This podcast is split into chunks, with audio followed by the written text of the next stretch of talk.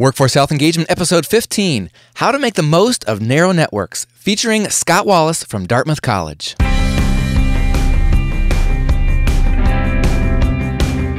Welcome to Workforce Health Engagement, a show exploring strategies to improve your employees' health and productivity and to protect your bottom line.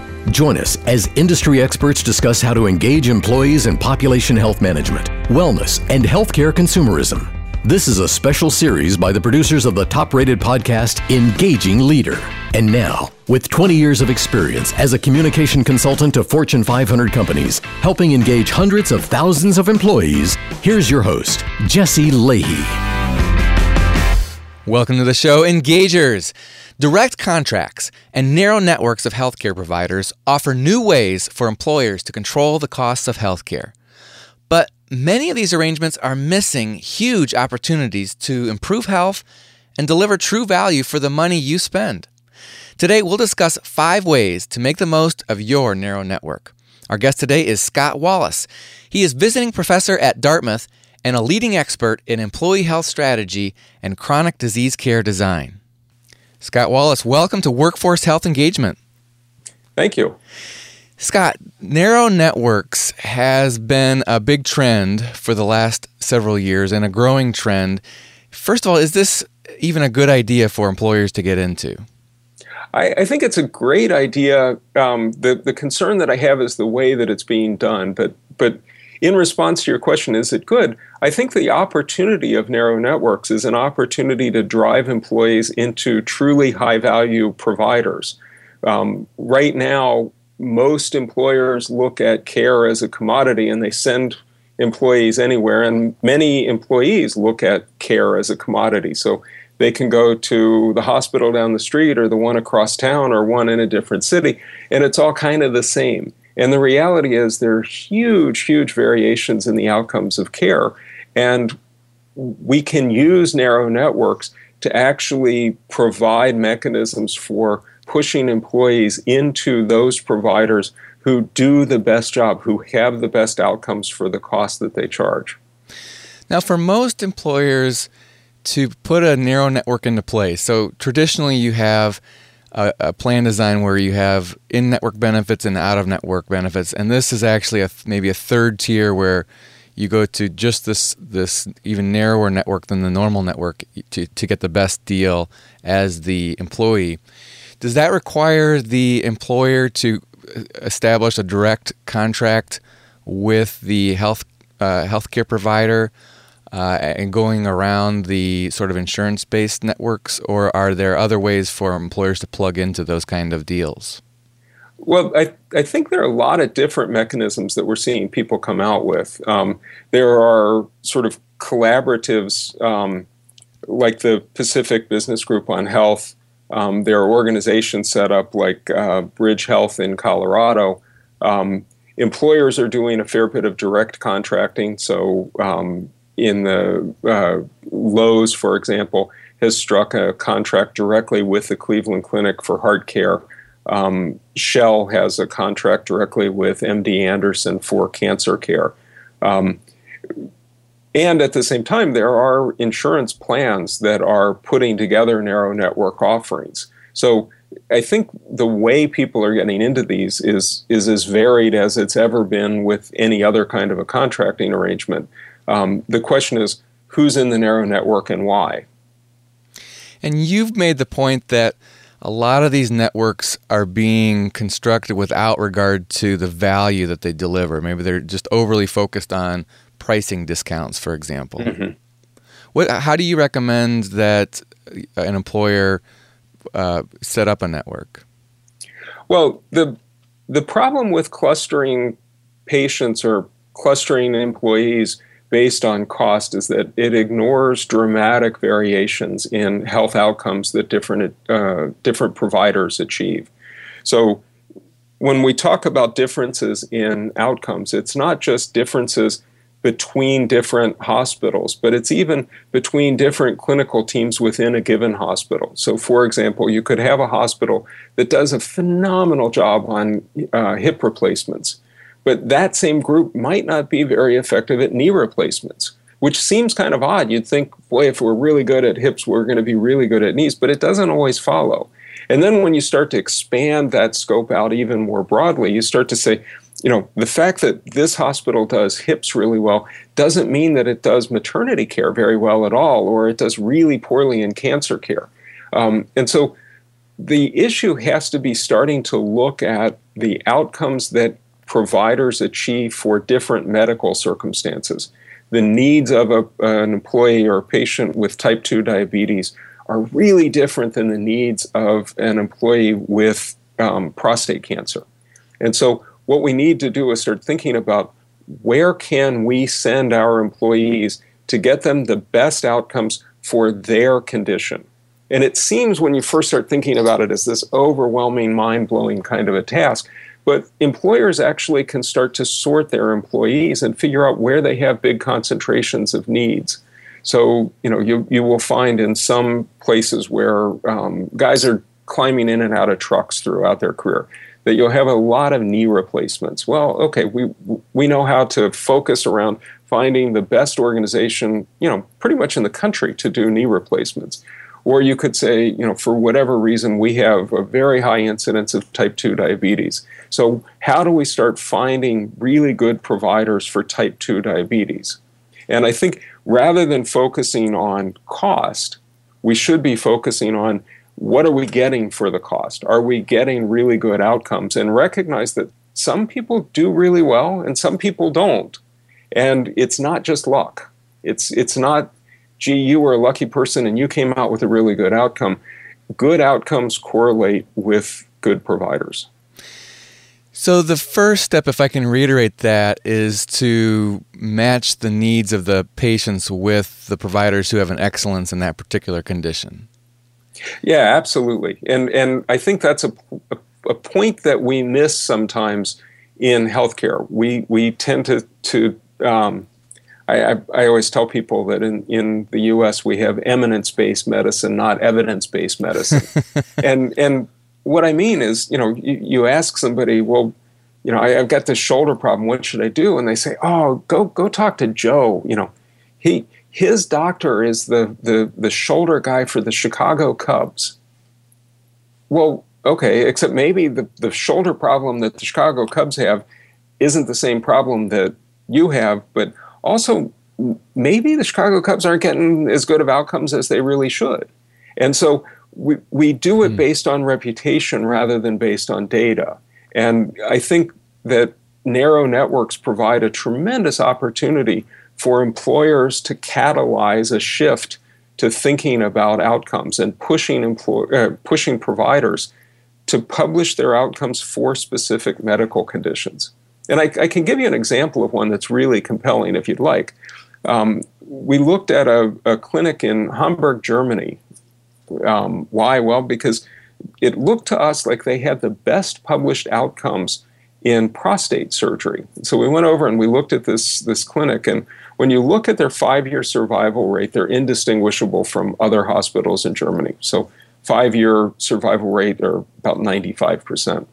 But when you look at the rates of complications of the men who have radical prostatectomies, it, the, the variation is stunning. Hmm. Um, what we found was that men who have prostate surgery at the average hospital in Germany have five times higher rates of impotence and incontinence than those who have the same surgery at the Martini Clinic in Hamburg.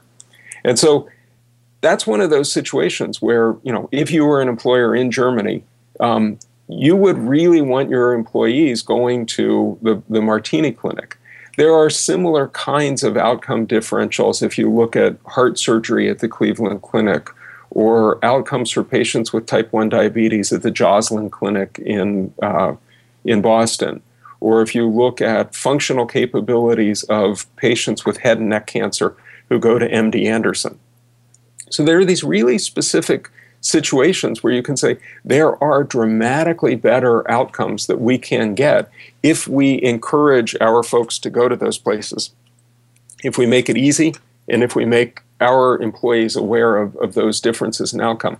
You know, whenever I teach the case on the Martini Clinic, you know, you, you put up those results differentials, and I, every guy in the room picks up a pen and starts writing down because, mm. you know, if they ever need prostate cancer surgery, you know, living life without, you know, living life as with, with potency and with continence is a whole lot different proposition than living life with impotence and, and incontinence. Yeah, that that would make a huge difference. Right. So well worth the inconvenience of going to a, a, provider that's farther away and maybe also having the employer pick up some travel costs to get me there.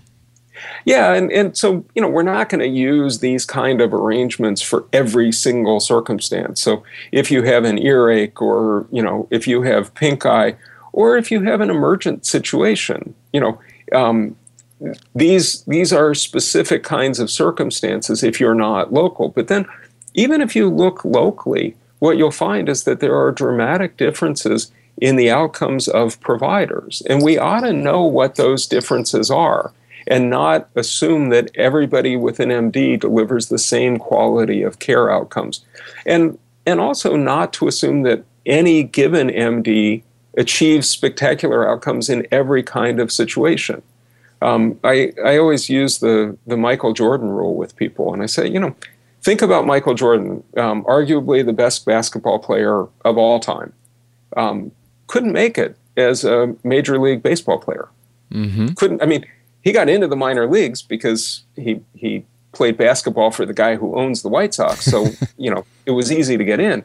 Um, but he also couldn't make it as a golfer, and so we, we recognize in sports that excellence in one area doesn't connote excellence in another area. But we, we assume somehow that in healthcare that's not the case. That, you know, if you're really good at doing, you know, primary care for 50 year old men, that you're going to be really good at doing primary care for 18 year old women.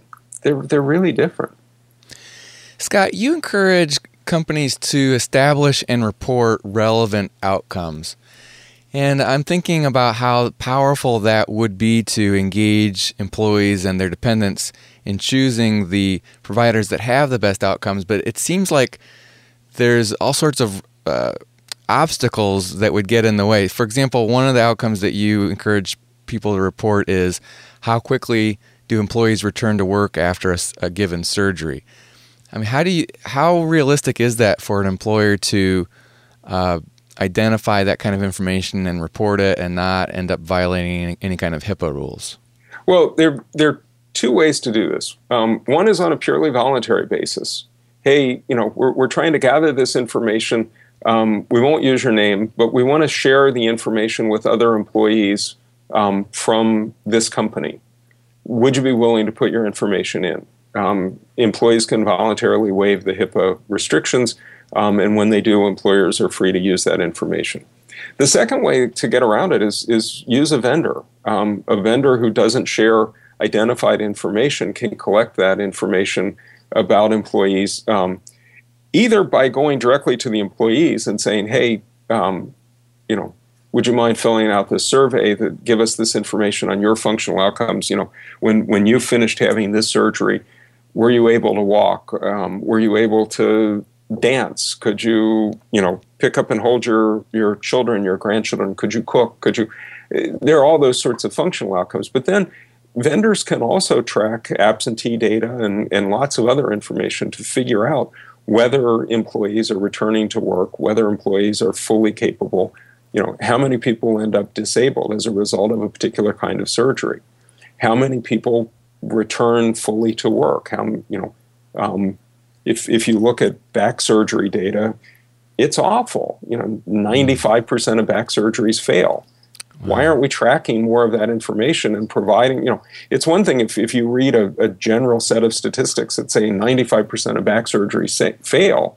It's a different thing if, if you know you can connect to five employees who you work with at the same company and they say, "Yeah, I did that surgery. It was awful. It didn't work." Um, you know, people might go forward. People buy lottery tickets, but um, I think those are those are the kinds of data that will help employees to make better decisions.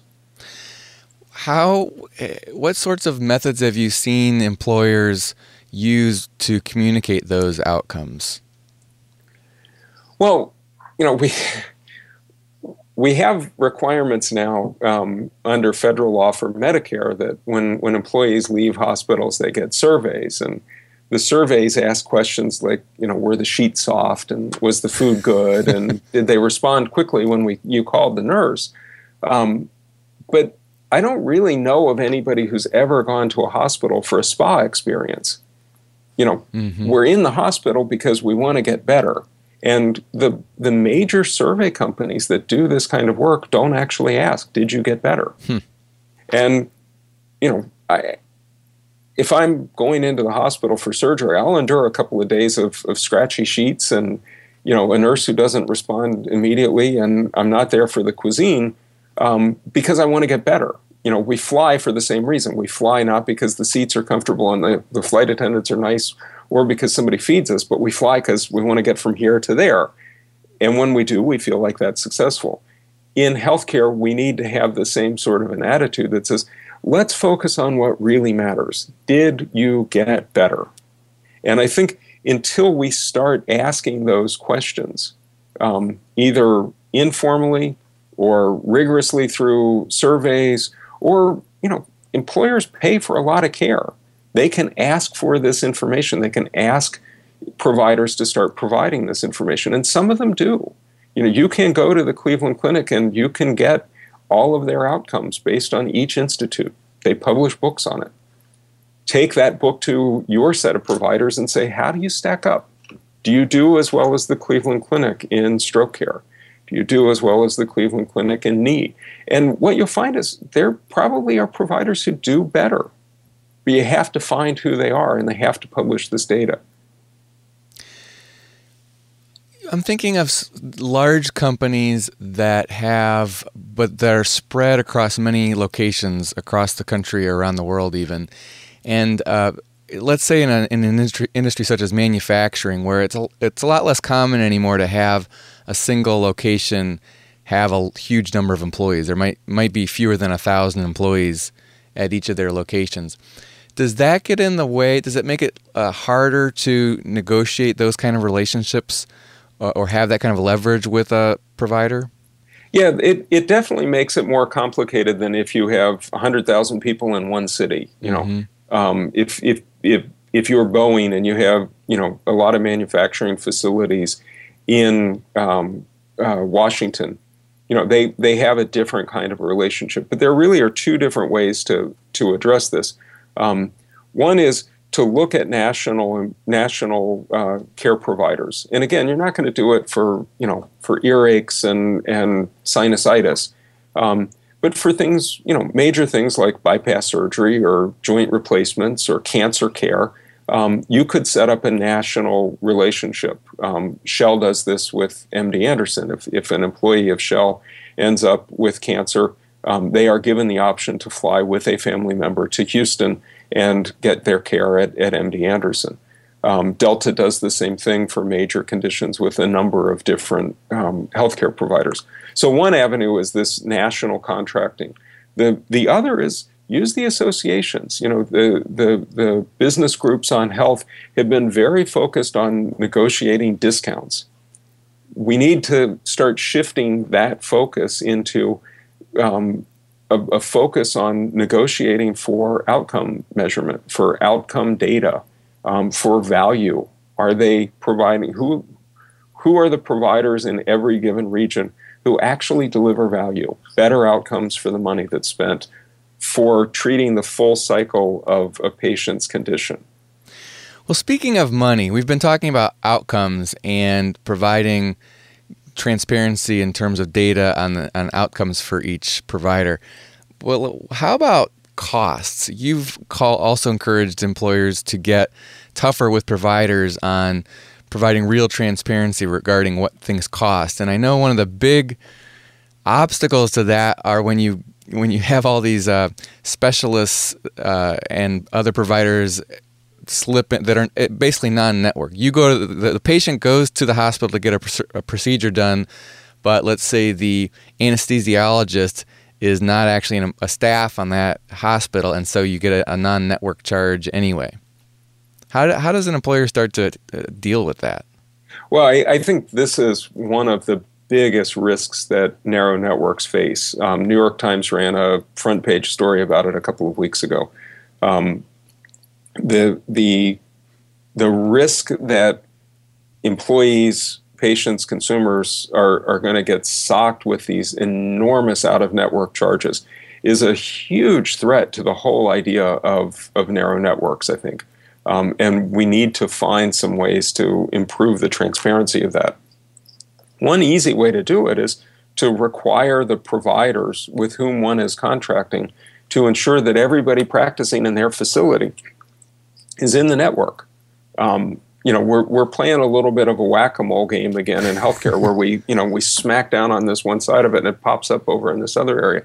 But I think this is a relatively easy one for, for employers to get a handle on. If you strike a narrow network contract, you can require that anybody who's practicing medicine inside that facility is in the network, that they won't give privileges to people who are outside of that network, and push that issue back on the providers to manage.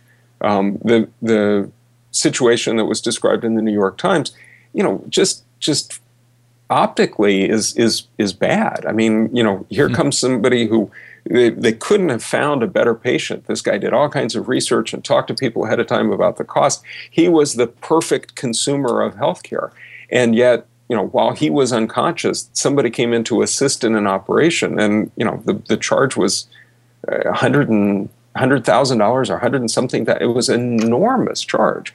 So I think the easy thing to do on this really quickly is just to put the providers in the role of ensuring that anybody practicing in their facility um, is included, or if not, that you know that's known ahead of time. This seems like a, a pretty simple task for us to get get ahead of. Are providers getting better at answering employees' questions up front about costs? I mean, I can think of so many times when, even in, in my own experience, being the the knowledgeable consumer that I am, asking, now what's this going to cost before I, I, I, go into it? And the providers will say, well, we don't know until we get in there and, and see what, what, what, what the situation is. Yeah, well, there, there's sort of two different issues there, I think. One is um, the, you know, we're, we're going to be repairing the engine and we're not sure if we need to do a valve job until we you know take the the cover off.